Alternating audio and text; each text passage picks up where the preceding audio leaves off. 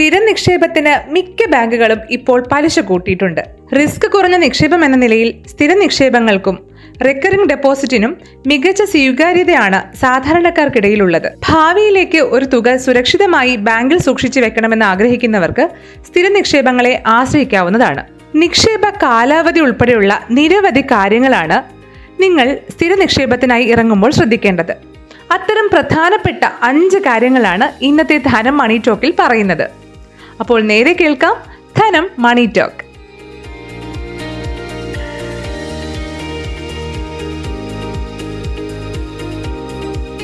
സ്ഥിര നിക്ഷേപങ്ങളെക്കുറിച്ച് പറയുമ്പോൾ കൃത്യമായും നിങ്ങൾ മനസ്സിൽ വിചാരിക്കേണ്ടത് സ്ഥിര നിക്ഷേപത്തിൽ ഇട്ട് കഴിഞ്ഞാൽ അല്ലെങ്കിൽ സ്ഥിര നിക്ഷേപത്തിൽ പണം ഇട്ട് കഴിഞ്ഞാൽ പിന്നെ എല്ലാമായി എന്നല്ല.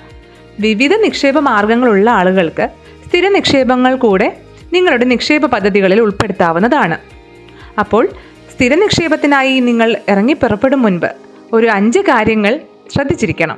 ആദ്യത്തേത് നിക്ഷേപ കാലാവധിയാണ്.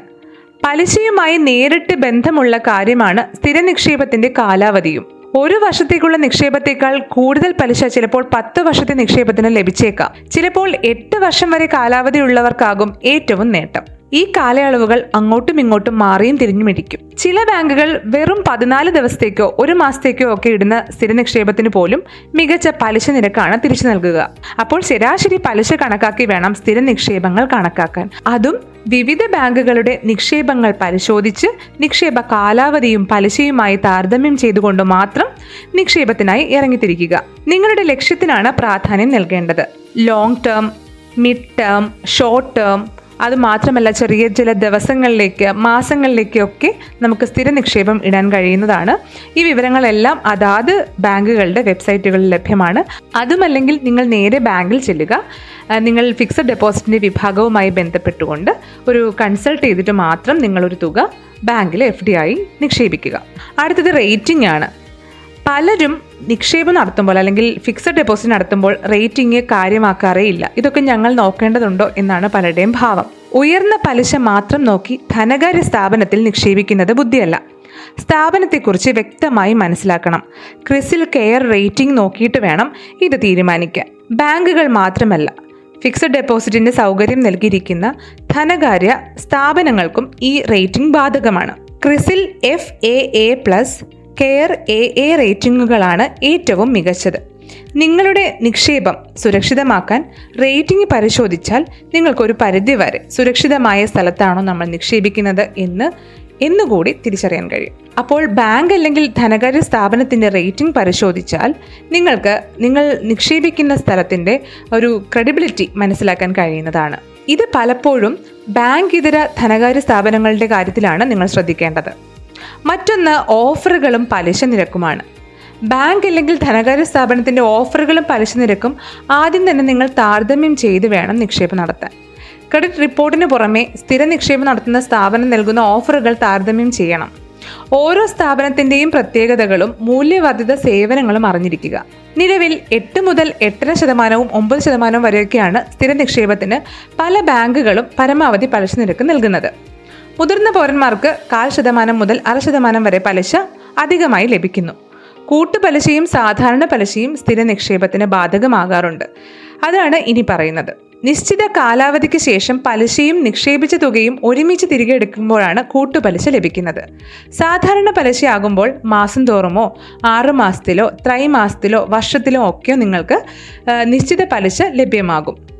അങ്ങനെ നിങ്ങൾ പിൻവലിക്കുകയാണെങ്കിൽ അഥവാ പലിശ മാത്രമായി നിങ്ങൾ സ്വീകരിച്ചുകൊണ്ടേ ഇരിക്കുകയാണെങ്കിൽ നിക്ഷേപിച്ച തുക മാത്രമായിരിക്കും അവസാനം കാലാവധിക്ക് ശേഷം നമ്മുടെ കയ്യിൽ കിട്ടുക. ഇനി നമ്മൾ യാതൊരു പലിശയും നമ്മൾ സ്വീകരിക്കുന്നില്ല. പലിശ വരുമാനം ഒന്നും സ്വീകരിക്കാത്ത ആളുകൾക്ക് ഈ പലിശ എല്ലാം ചേർത്ത് അവസാനം ഒരു വലിയ തുകയാക്കി നമുക്ക് നമ്മുടെ സ്ഥിര നിക്ഷേപം പിൻവലിക്കാവുന്നതാണ്. മറ്റൊന്ന് വായ്പാ സൗകര്യമാണ്. പെട്ടെന്നൊരു ആവശ്യം വരുമ്പോഴാണ് ആളുകൾ വായ്പയ്ക്കായി ഓടുന്നതെന്ന് അറിയാമല്ലോ.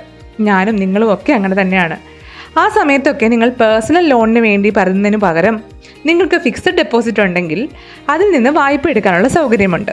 നിക്ഷേപിച്ച തുകയുടെ എഴുപത്തഞ്ച് ശതമാനം വരെ ഇത്തരത്തിൽ നിങ്ങൾക്ക് വായ്പയായി ലഭിക്കും. സ്ഥിര നിക്ഷേപത്തിന് ലഭിക്കുന്ന കൂടിയ പലിശ നിരക്കിനേക്കാൾ രണ്ട് ശതമാനം കൂടുതൽ പലിശയാകും ഇതിന് ഈടാക്കുക. സ്ഥിര നിക്ഷേപം എത്ര കാലത്തേക്കാണോ അതേ കാലയളവിനുള്ളിൽ ചിലപ്പോൾ വായ്പ അടച്ചു തീർത്താൽ മതി. എന്നാൽ ഇത് പല ബാങ്കുകൾക്കും വ്യത്യസ്തമായിരിക്കും. അതിനാൽ വായ്പ എപ്പോൾ സ്ഥിര നിക്ഷേപത്തിൽ നിന്ന് എടുത്തിരിക്കുന്ന വായ്പ എപ്പോൾ തിരിച്ചടക്കണം എന്ന കാര്യത്തിൽ നിങ്ങൾ ചോദിച്ചതിന് ശേഷം മാത്രം ലോണായി എടുക്കുക. അഞ്ചാമത്തെ കാര്യം ബാങ്കിന്റെ റിസ്ക്കും ഇൻഷുറൻസ് പരിരക്ഷയും സംബന്ധിച്ചാണ്. സ്ഥിര നിക്ഷേപങ്ങൾ നടത്തിയിട്ടുള്ള ബാങ്ക് ഏതെങ്കിലും തരത്തിൽ പ്രതിസന്ധിയിലായാൽ നിക്ഷേപകർക്ക് തങ്ങളുടെ പണം തിരികെ ലഭിക്കുന്നതിലെ റിസ്ക് കുറയ്ക്കാനാണ് ഇൻഷുറൻസ്.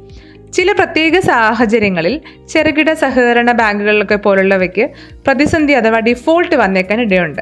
ഇത്തരം സാഹചര്യങ്ങളിൽ നിക്ഷേപകർക്ക് തങ്ങൾ ബാങ്കിനെയോ ധനകാര്യ സ്ഥാപനത്തെ ഏൽപ്പിച്ചിരിക്കുന്ന തുകയും റിസ്കിലാകുമല്ലോ കോടതിക്ക് പോലും ഈ സാഹചര്യത്തിൽ പണം തിരികെ നേടാൻ ഉപഭോക്താക്കളെ സഹായിക്കാൻ കഴിഞ്ഞേക്കില്ല. എന്നാൽ പുതിയ നിയമം അനുസരിച്ച് അഥവാ ഒരു രണ്ടായിരത്തി ഇരുപത് മുതലൊക്കെ നിക്ഷേപകർക്ക് ഇൻഷുറൻസ് എടുത്ത് നിക്ഷേപത്തെ ഒരു പരിധിവരെ സുരക്ഷിതമാക്കാൻ കഴിയും. ഒരു ഫിക്സഡ് ഡെപ്പോസിറ്റിന് പരമാവധി ഇത്തരത്തിൽ അഞ്ച് ലക്ഷം രൂപ വരെ ലഭിക്കും. എന്നാൽ ഇതിന് മുകളിലുള്ള ഏത് തുകയും ഡിഫോൾട്ട് റിസ്കിന് വിധേയമാണ്.